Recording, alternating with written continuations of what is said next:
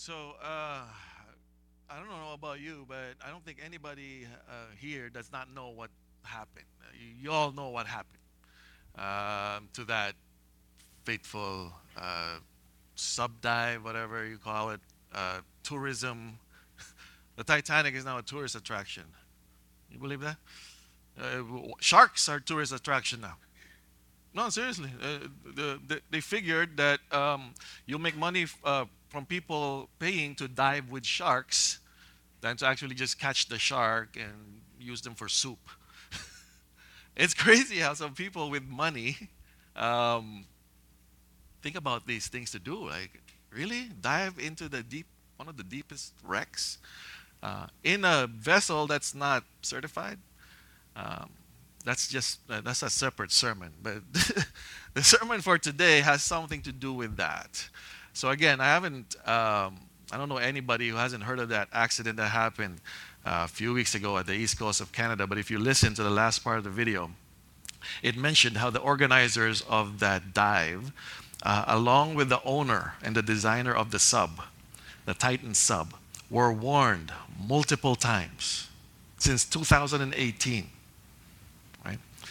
to not go through with this, that, that that's just not safe.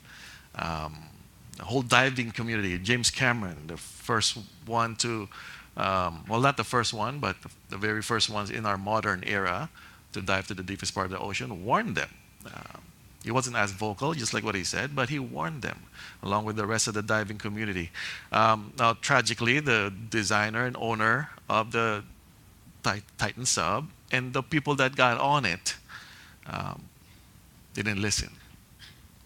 So, due to the tremendous amount of pressure of the sea around them, uh, when they took the dive, they didn't even make it to the Titanic.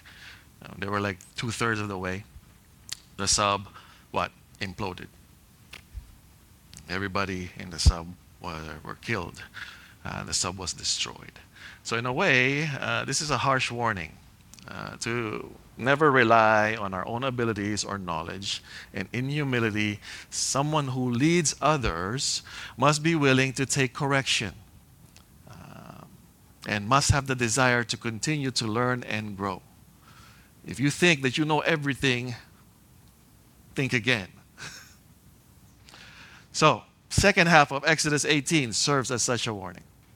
And it's not just a warning for God, the, people who lead God's people, it's a warning for the sake of God's people. Right? We're all in the same sub, so to speak. So if you're looking at this text and like, what am I going to learn from this? I'm not a leader. You'll learn something. Okay?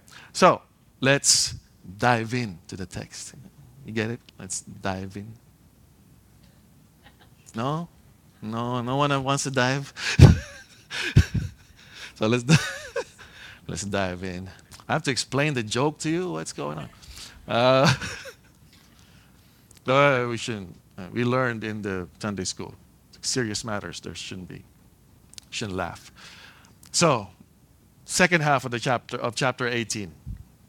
Uh, is probably more, the more familiar part of this chapter uh, for those of us who have read through Exodus. Uh, this is the part where Jethro uh, gives leadership ad- advice to Moses uh, while spending time with them in the wilderness. So, this morning I'm going to share with you some observations and some things that we can learn from this part of the story, uh, beginning in verse 13. Uh, so, the day after Moses and Jethro had their, their reunion, if you were here, la- if you were here last week, you, that was the sermon, okay? They had a reunion. Moses used that time, took advantage of that opportunity to share the gospel to Jethro, okay? Um, and uh, after that, what happened? Uh, Moses goes back to the daily grind of being the leader for the Israelites. Okay? Uh, Exodus 18, verse 13, it says, The next day Moses sat to judge the people, and the people stood around Moses from morning till evening. So at this point in the story, Moses has been leading the Israelites for more than a few months now. From the time they crossed the Red Sea up to this time, uh, we can assume that the daily routine for Moses has been what is described in Verse 13. Every morning he would sit, and the people would line up and wait for him. Right? Have you been? Have you had that? You go to the um, to go renew your license, or you go to the grocery store. There's no self-serve counter. There's only one cashier, and there's a lot of you lined up. It's frustrating, and I'm sure it's frustrating for Moses too, because he's the only one have to do all, all this. You have to take care of all these people. I'm getting ahead of myself. So that's what he does. Every day for the past few months, Moses sits from morning till evening to do what? Handle disputes and teach people the statutes of God and his laws. Like, I, you don't pay me enough to do that. right? Imagine. And how many, how many uh, Israelites were there? 700,000 men? What about the women and children? So let's say in the millions. And you're sitting there by yourself having to deal with all these people's problems. Like, will God heal? You know, my feet stinks. Will God heal that? Even the little ones he has to deal with. And that's what he does each and every day. What can we learn from that?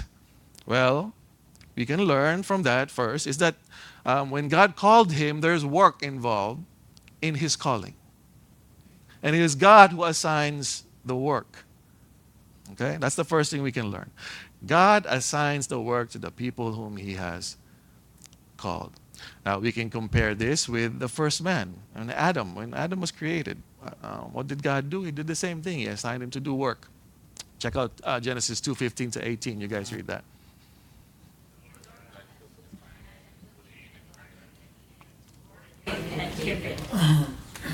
Lord God commanded the man, saying, Of the of.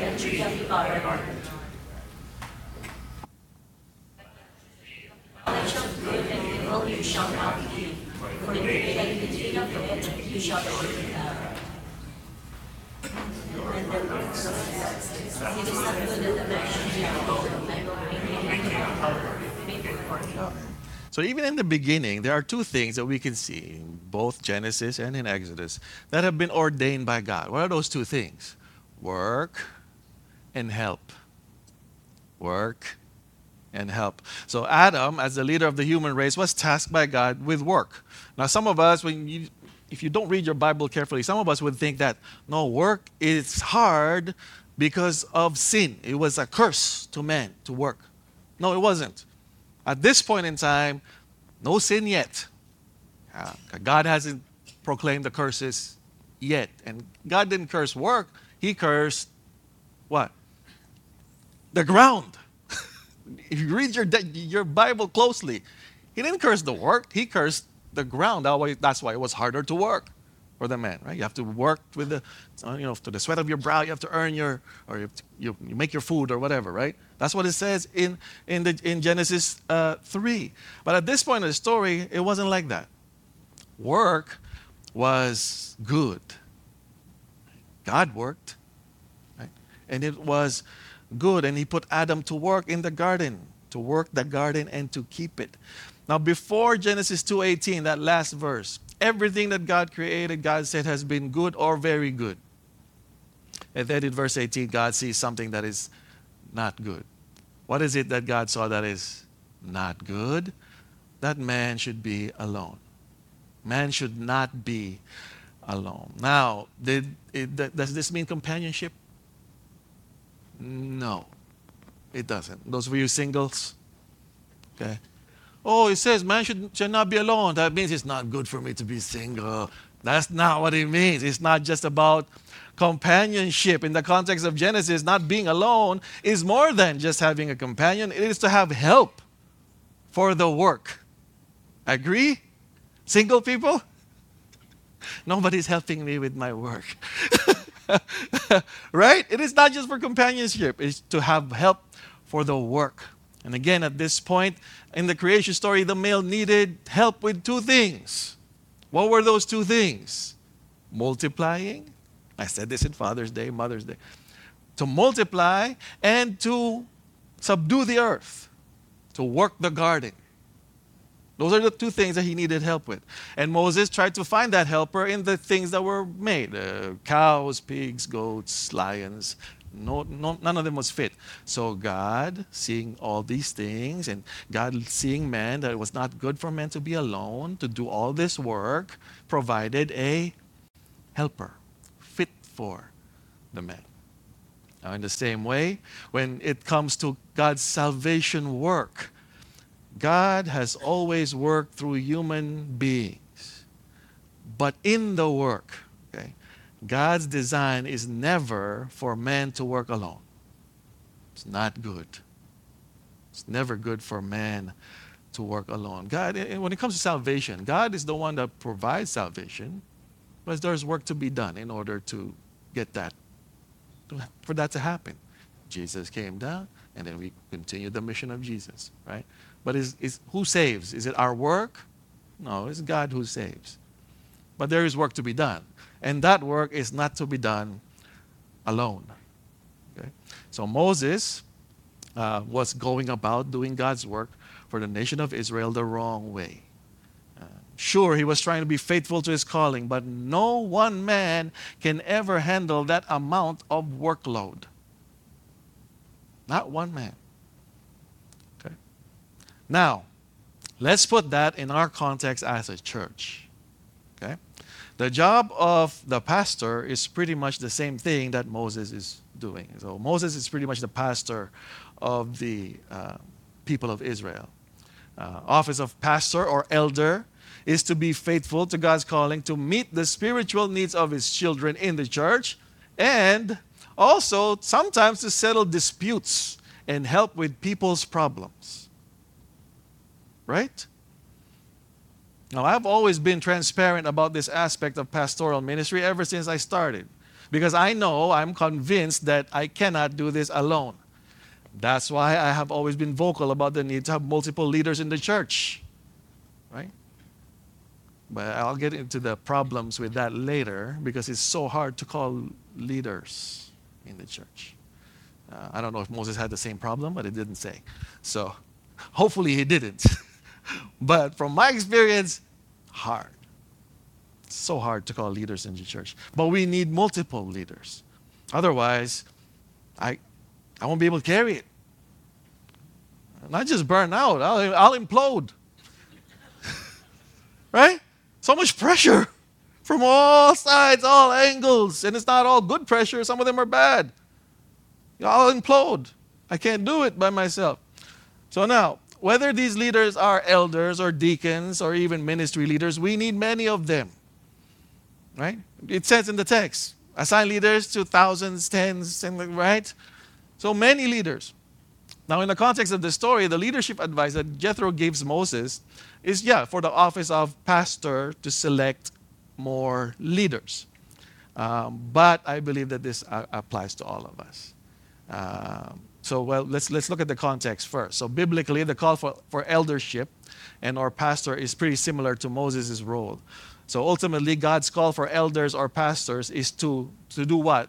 To equip the saints, Ephesians 4, and to help lead God's people to spiritual maturity and unity. That's, that's, that's my job. Okay?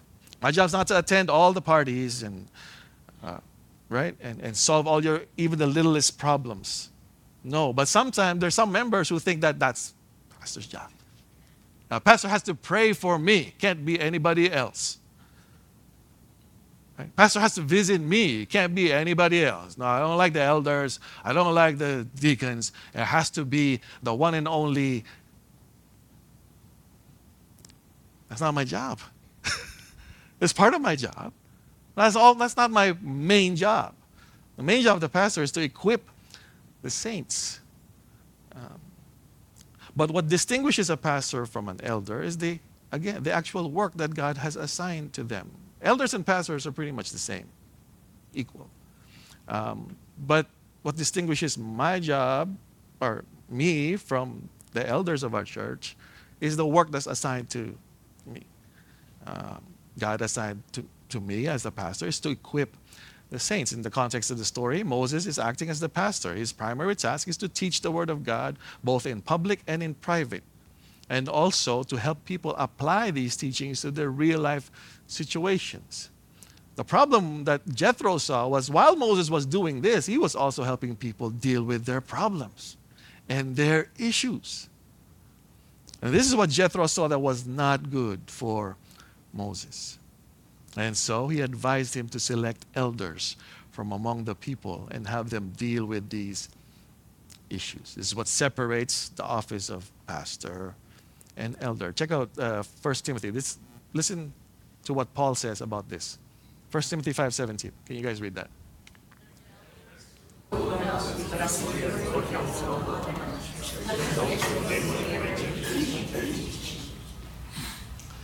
So Paul gives a similar advice to Timothy, right? Elders are the ones in charge of the affairs of the church. Meanwhile, the pastor's work is what? Preaching and teaching. Ryken comments This verse teaches that elders are called to govern the church. It also seems to distinguish between pastors who do most, most, okay, most of the teaching, not all of it, okay, and the other elders who share in the burden of spiritual care. Why does it need to be like that? Because there's too much pressure. The more, like in the, the in the video, the, the deeper you get into the ocean, the more pressure. Why? Because of the weight of the amount of water that is on you. Right? Try to lie down in a pool. Have you tried doing that? Go to the deepest part of the pool, lie down. The pressure is, you can feel it in your, on your chest. Right? You can even hold your breath better the deeper you go. Because it helps you, you know, your muscles contract your lungs so that you can hold your breath longer. So the pressure is coming from the weight of the of the water. Um, so when you think about that, and you think about like we only have what 200 something members. That's a lot of. If 200 people were to pile up on top of you, and some of we all don't weigh the same. Some of us are heavier than others. Imagine the weight. Be a pancake and it's just one person underneath to take all this weight. It's heavy, right? It's heavy. And I have seen the pressures of pastoral ministry destroy pastors and some uh, pastors' marriages and families. I've seen a lot of pastors that got divorced because too much pressure. The wife couldn't take it anymore. That's it. Uh, and so the office of pastor is not a job to be taken lightly. Uh, because the pressures that come with it are very heavy. Uh, some pastors make it look easy. Maybe because there's multiple of them. Some, like me, uh, this church has only seen one. There was only one point where we had two pastors. The rest of the 40 years is just one pastor, always, at this church. It's a heavy burden. Now, um, here's, the, here's where the warning comes in. If a pastor, okay, no matter how sincere his motives are and how faithful he is to his calling, operates with ignorance, pride, not only will his personal and spiritual life suffer, those whom he ministers to will suffer as well. If you're too proud or you're um, you don't listen. You're hard headed. You're stubborn as a pastor. And you don't listen to correction when people tell you. Maybe you should get another. Maybe you should, need, maybe you should assign more work to some of your elders or deacons. Maybe you should do that. And if you don't listen to that, you're not just affecting yourself personally, spiritually, you're affecting everybody else. That's what happened to the, to the Titan sub right? The owner of the Titan sub got all these theories about carbon fiber and the material that, you know, he doesn't want to go with the regular sub material that everybody else used that has been proven works. No, there's this new thing, carbon fiber. Not only is it stronger, it's cheaper. You know how much he uh, uh, charged to get on the sub? 250? 1000 per passenger to get on the sub. Meanwhile, he built the sub made from uh, Walmart materi- materials. The lights came from Rona, this, the, the little Nintendo thing, the little controller thing. The screens were on sale at Best Buy. The, so his, his purpose was not just to uh, bring people to the Titanic, it was to make money. And he rushed it. He rushed the design of it, got people to sign off on it. People were telling him, all the experts were telling him, don't do it. Didn't want to listen. No, my, my theory will work. And it did. It dove at least around five to 10 times successfully. But what happened was the, the, the material he chose, it contracts and expands. Carbon fiber. Those of you have carbon fiber bikes, yeah, it's going to break. Every time you hit a bump, it contracts and expands. And you do that enough times, it's going to break. That's what happened. On the 10th or whatever time they dove, it, it, it, it just broke. There was a crack. And one little crack, when you're that deep, is going to cause an implosion. So he didn't listen to other people's opinions. He wasn't willing to listen. Why? Because he had other motives. Um, so pride, the unwillingness to learn from correction, and the hunger and need for power, prestige, control, the slow drift away from the standard of God's word is the perfect storm for any pastor or any ministry leader. You think you see something in the Bible that's like brand new, like oh this is this is this is groundbreaking interpretation of scripture. No such thing. Don't go with that. If somebody's warning you about that, like commentaries, check yourself. Maybe you're the one who's reading it wrong. But there's a lot of pastors who do that. They see something new. Oh, I think this is what it means.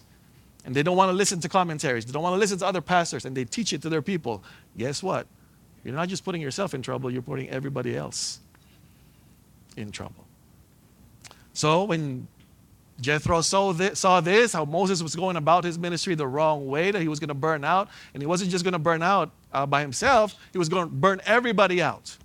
Imagine if you're that person with a bad foot, and you're at the, the end of the line. How is this to my foot will be messed up by the time I get up there. I probably won't even be able to get up there because of all these people in front of you. And there's only one cashier. it's not to work. You're to burn everybody out. So Jethro told Moses, go look for helpers. You're not supposed to be doing this alone. Go look for helpers. Now, Jethro gave Moses three characteristics, distinct characteristics for the helpers that he should be looking for. Okay? So we're going to focus on this, and this is where your job as a congregation will come in. Okay? So three distinct characteristics. Um, and again, it didn't say if Moses had a hard time, if he had to like convince these helpers to come help him, or they just willingly volunteered. But the point is, he has to look for these three characteristics. Okay? Exodus 18:21. Let's read that. from all the people, men who God, trustworthy, and hate pride. Raise such men over the people of thousands, of hundreds, of fifties, and tens. Okay. So the things that he was looking for were what? First, first look for able men. Okay, we're going to get into that. People who fear God, or men who fear God trustworthy, hates a bribe. So those are the things that Jethro told Moses to go look for when it comes to the helpers that he's about to recruit. Now, what did Jethro mean by all those things? Um, well, ministry leadership, specifically pastoral ministry, or even uh, eldership, requires a different type of man. Okay? If you watch your uh, YouTube or you watch documentaries uh, of the people who actually dove deeper than where the Titanic is, you would think that at that depth, okay, with all this water pressure, you know where the deepest place is in the world? Challenger Deep near the Philippines, Marianas Trench. There's it's called Challenger Deep. That's the deepest place in the world. You would think if there was that much pressure down there, there would be no living creatures down there. But there is, right? There's little fishies, there's little jellyfish, there. And you know what? Being close to the Philippines, there's also a lot of garbage down there.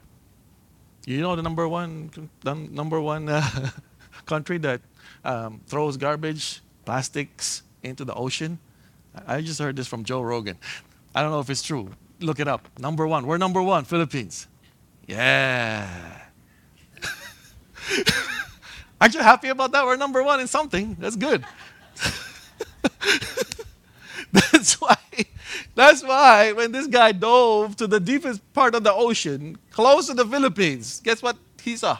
Plastic bags, plastic containers, pla- in the deepest part of the ocean. Can you believe that? Uh, but that's just a different. That's a different uh, sermon. Uh, but my point is that there are creatures down there. There's fish down there at the deepest part of the ocean. So there are people, there are creatures that can take all this pressure. And that's the one, that, those are the people that Jethro is asking Moses go look for these people. The ones that, that can take some pressure. You can't have people here who will crack. You know, they just don't put their face in the water and they're cracking. You can't have that. it has to be people who can take all kinds of pressure. And I think that's why I'm shrinking. So much pressure. There's a different type of men that is being called for pastoral leadership, ministry, eldership. It's a different kind of man, right? Um, so not all men can be called to this ministry. Uh, the article in Desiring God by David Mathis uh, says this. We should note that elders in the New Testament, also called pastors or overseers, are spiritually mature men. Not any Christian, not any man, but mature men. I believe that these are able, these are the able men that Jethro was referring to, uh, that Moses ought to look for and call from the people. Yes, they contain all the other stuff, God fearing, don't take a bribe, right? But they're ultimately they're mature, spiritually mature men who can take some pressure. Now, for the specific office of elder or pastor, what does this maturity look like? If you're being called to eldership or even the pastorate or even being a deacon, what does it look like for a spiritual mature man to be called as one of these um, elders or leaders? Um, again, I'm going to look at the, uh, the article from Desiring God. Article says that the first sign of maturity for the office of elder or pastor is an aspiration or a desire to want to do the work. A desire to want to do the work. Now, let me ask elders and deacons.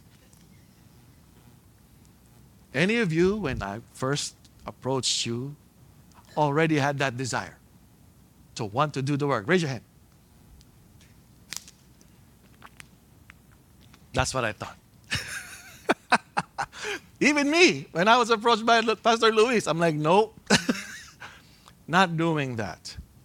Although I already have this, wasn't a desire, but I like, I already have this, um, I guess, willingness or this want to go s- to, to see some change in the church, but I just didn't want to have to lead in doing it. You know what I'm saying? Um, but that's the first thing. Uh, mature men will have this desire, aspiration to want to do the work. The article even goes to say um, Peter may say it most powerfully Christ wants elders to shepherd his flock, not under compulsion, but willingly as God would have you. God means for the leaders of his church to do the work with joy and not with groaning, for that would be of no advantage to the people. So what happened? Like, so how, how did I end up here if I didn't have that? Because when God calls you, he equips you. If you're missing desire, right now, for those of you, maybe because the desire is being uh, hindered by fear. Uh, yeah. If, if I ask that to those people that I approached, that would be number one. What was the number one thing that hindered you from saying yes to deacons or elders? Fear. Everybody will raise their hand. I'm the same way. But what does fear say about you? For you not to go. It means you don't believe. What did God say? I will always be with you. I will never leave you nor forsake you. Everything has been given to me. All authority in heaven and earth has been given to me. Trust me and go. Right? So we're worse than those people that jumped into the sub. They had no assurance. They still signed the waiver. right? Meanwhile, God's saying, no, no, no, I'm sure, I'm sure, I'm, you know, I'm like a rock. I'm like a, right? My foundation is solid. I'm never going to let you down. I, I never die. I never sleep. all powerful. Come. No. Not signing that waiver. Uh, uh, there's no other way for that desire to come other than to see God for who He is and to want to respond to His call. Right?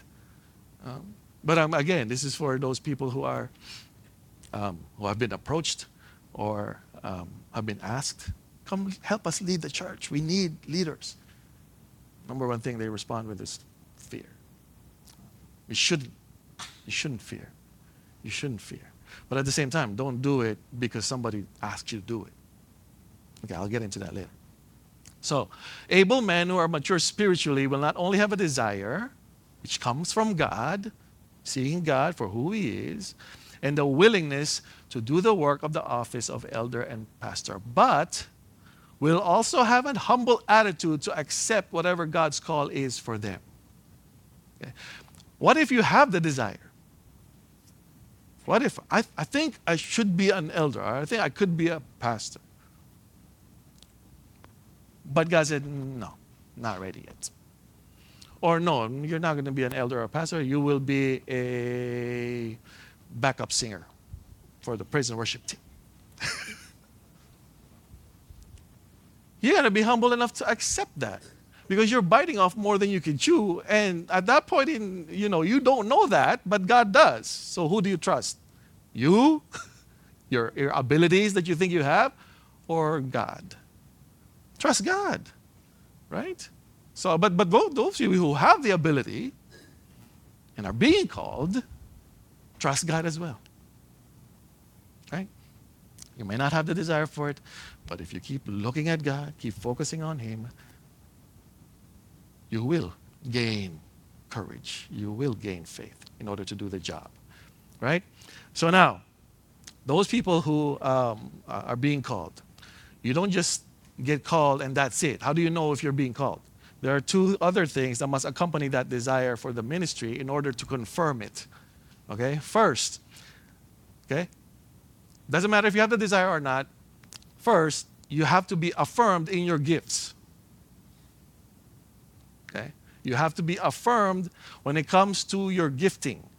So there are a couple of questions we need to ask men who have the willingness for the office of elder or uh, pastor or deacon is first, is there evidence of God given gifts, no matter how small, when it comes to serving others through teaching, preaching, or counsel?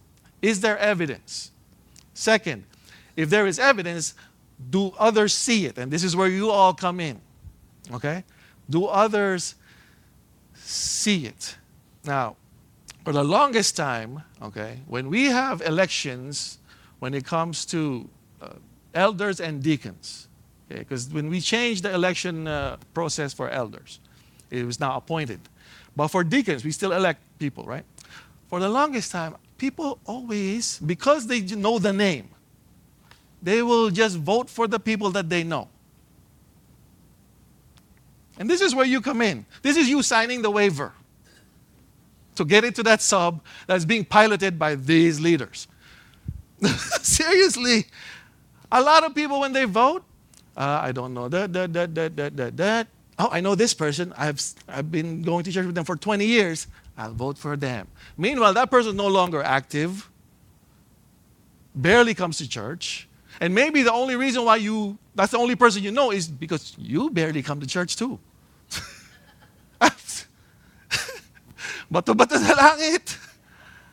Right?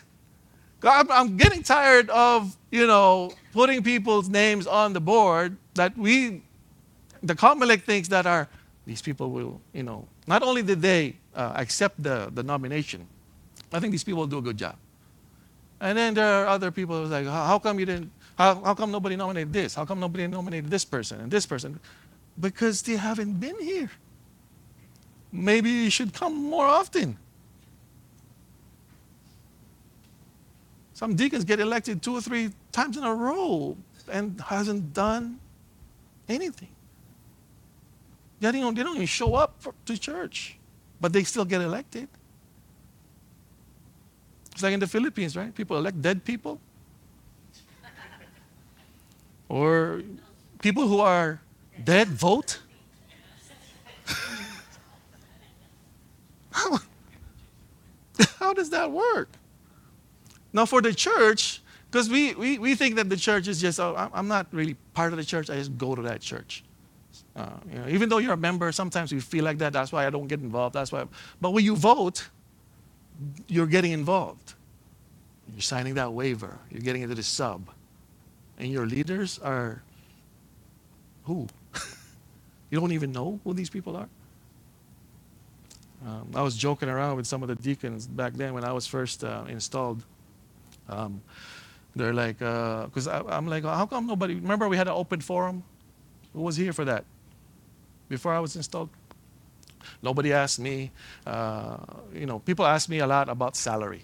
Eh, I got salary, blah blah blah blah blah. Okay, sure, whatever. That's that's a concern.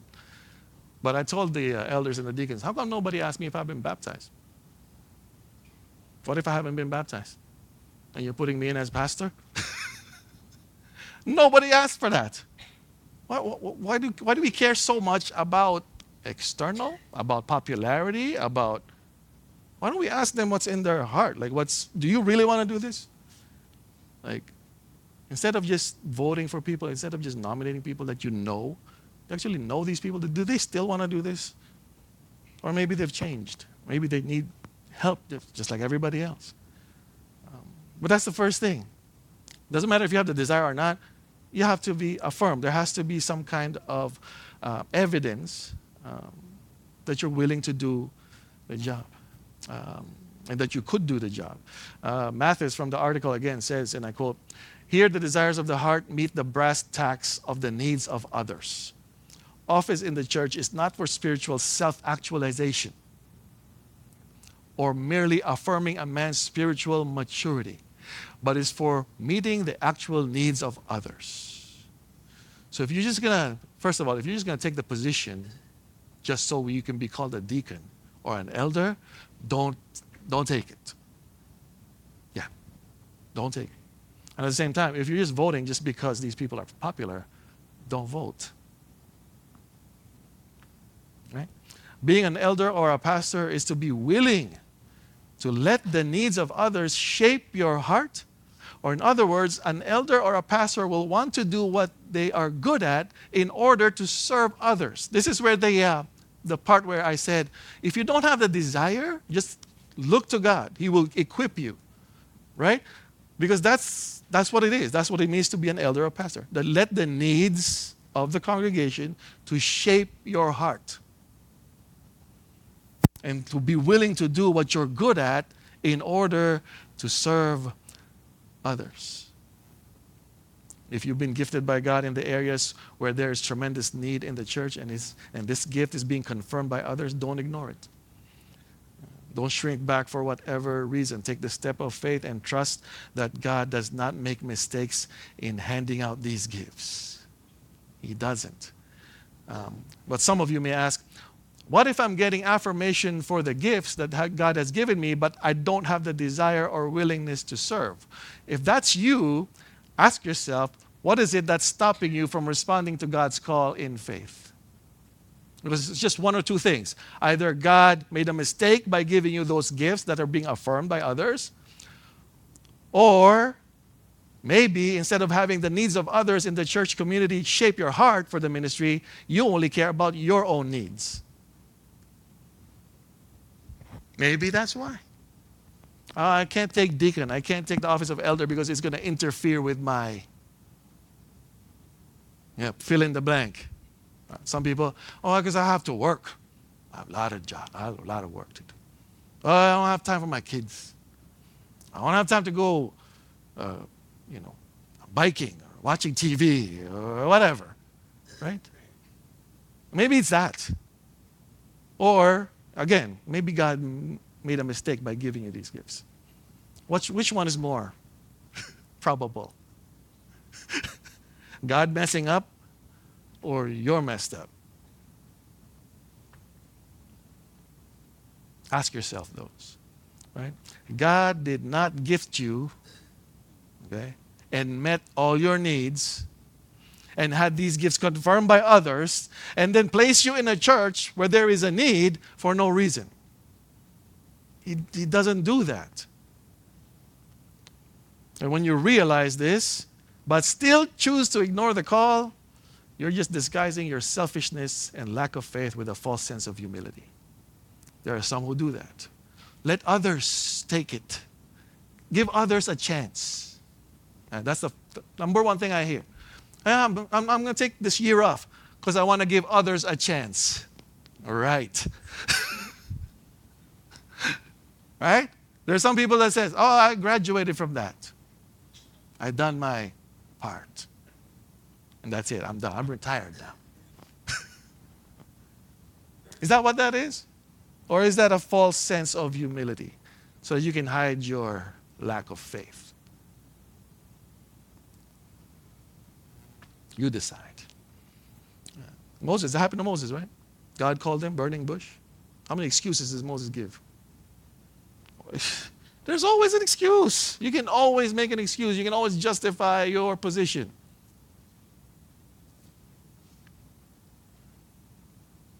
So if you're like that, examine yourself.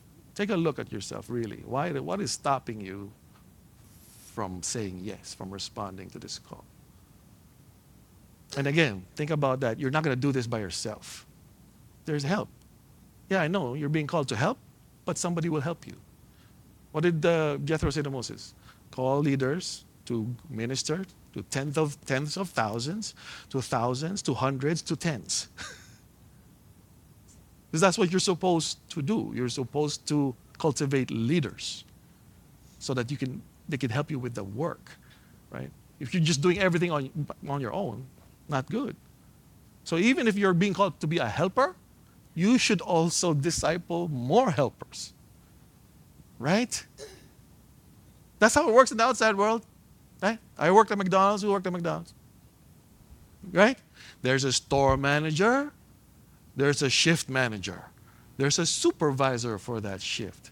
And then the workers, there's one on burgers, one on fries, one on nuggets, one on somebody's on the lobby cleaning the Right? The burger guy doesn't go clean the washrooms. I wouldn't eat there if it. There's a reason for that. Division of labor, there is. Big companies, they all do that. And where did they, where did they get that from? Jethro. right? The Bible, because it says you can't do it on your own. So, uh, that's the first thing. So, it doesn't matter if you have the desire or not. First thing is you have to be affirmed. Second, second thing that must accompany a desire for the eldership or pastoral ministry. In order to confirm, okay, what is the second thing? God given opportunities. Okay? God given opportunities. Mathis says, and again I quote the, the article, perhaps the most often overlooked in Christian discussions in, of calling is the actual God given real world open door. You may feel called, and others may affirm your general direction, but if you're not fully called to a specific pastoral ministry, or, or sorry, you're not fully called to a specific pastoral ministry until God opens the door. You can't bust in the door. You can't just open it. That's why when people tell me, you know, uh, you know, they, they see the pastorate as a job, did you apply for? Oh, there's an opening at uh, this church, or there's an opening at whatever. No, that's not how it works. I can't just move jobs to the highest bidder. Is that, is that how it is? No, it's where you're called, where God opens the door for you. If the door is not open, keep cultivating whatever gifts you have in order to serve others. But God will open the door. Like, same with me. Again, uh, the first time I, I I took on ministry here was praise and worship in this church. And then after that, youth. And I was being affirmed by people. Yeah, you should, you should deacon, deacon, deacon. And no, I don't want to be deacon. Number one thing is because I don't want to speak up front. right? A lot of deacons say no to deaconship because I don't want to speak up front.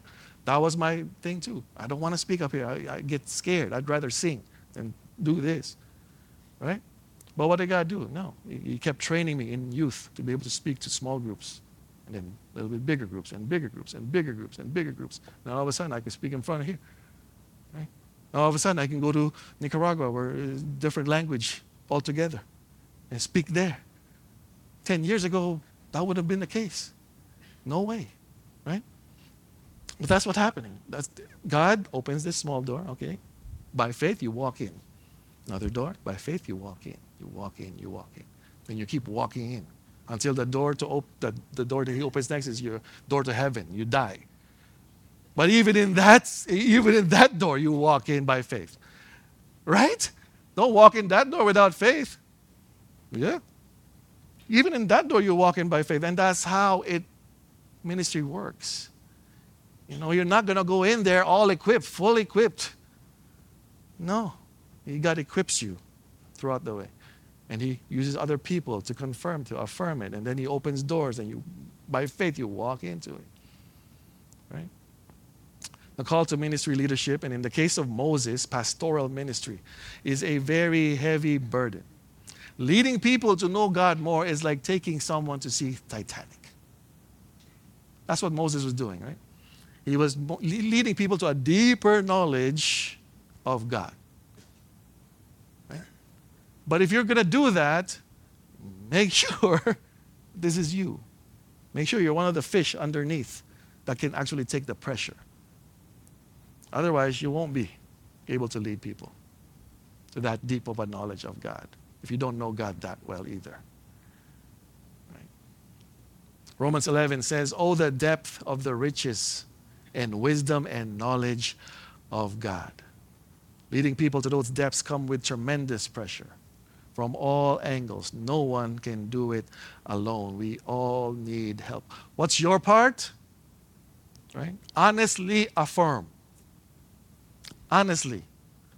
Yung, ano ba sa Tagalog yun? Parang huwag kayong, huwag kayong parang nag-uuto. Para bang sinasabi mo lang dahil uh, ayaw mo masaktan yung tao or, you know, affirm it. If you see something that these people are not doing properly, call it out. We got called out at Sunday school.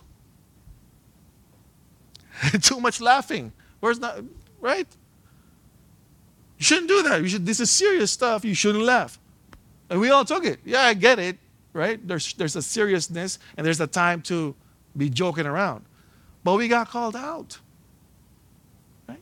Call it out. Somebody's running for deacon or elder that they're not, like, you know, you know that they're not qualified, call it out.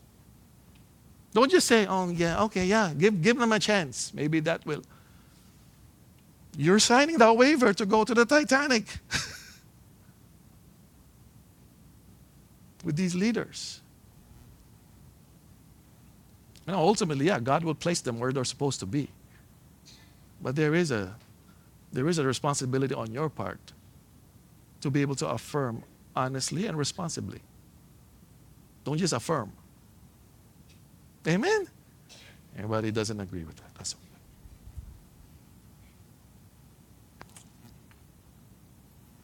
Leading people to the depths when it comes to God's knowledge is, comes with tremendous pressure. Um, we can, no one can do it alone. We all need help. God is gracious to send Jethros to speak some sense into us. Not to mention, remember Jethro was a priest, pagan priest, polytheist. If I was Moses and I'm taking advice from a pagan priest, and I know my God is more powerful than your God, what would be my reaction? Well, like naturally. Nah. How do you know what you're talking about? You worshiping, you know, different gods. You don't even know the real God. How am I going to take your advice? What does that say about you? Exactly. Right? So me, I, I even take advice from sometimes my kids. I ask them, what do you think of this? What do you think of this, the, the layout of this sermon, the way it flows? This, is it good? Because my son is a, he's good when it comes to writing um, essays and stuff like that. I asked him. I asked him. I take advice from non Christian um, friends of mine. Obviously, with salt. If they're going to go against this, I'm not going to take your advice. But did you, did you see what Jethro says here? I'm just going to read it to you again.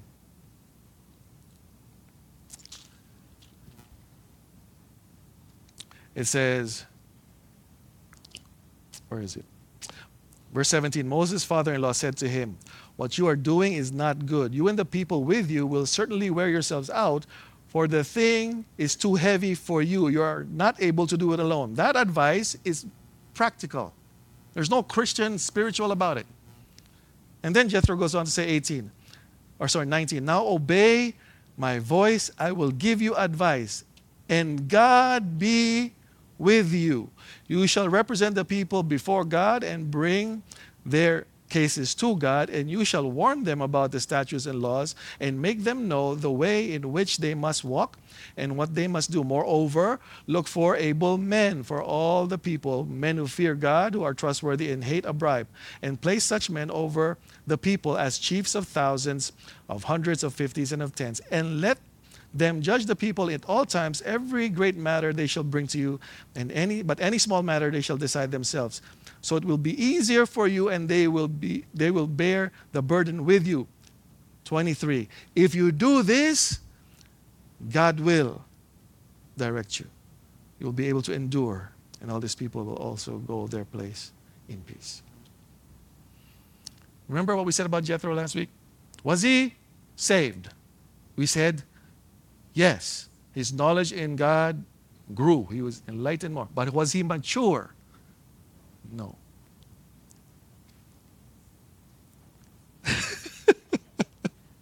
Ate Rose is, is going ahead of me. Come on, come up here, say it. was he mature? No.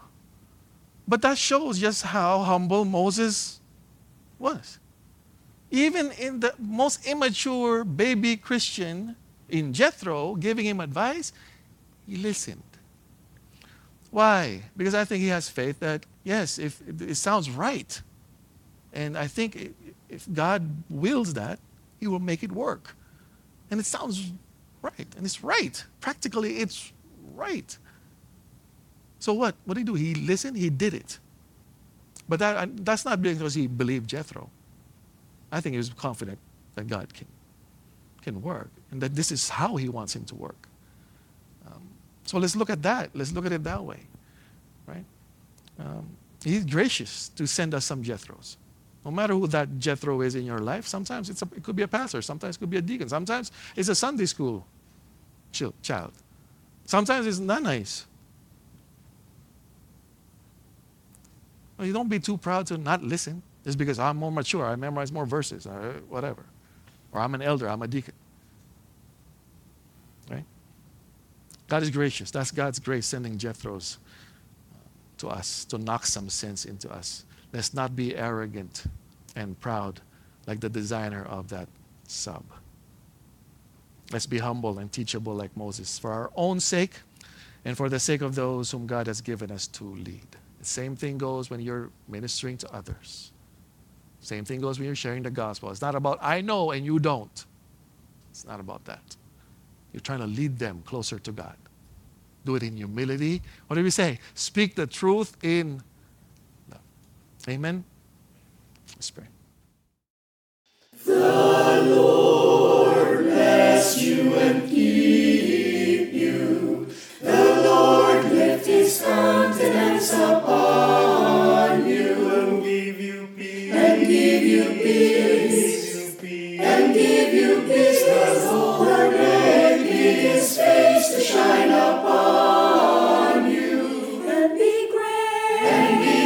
gracious unto you, and be gracious.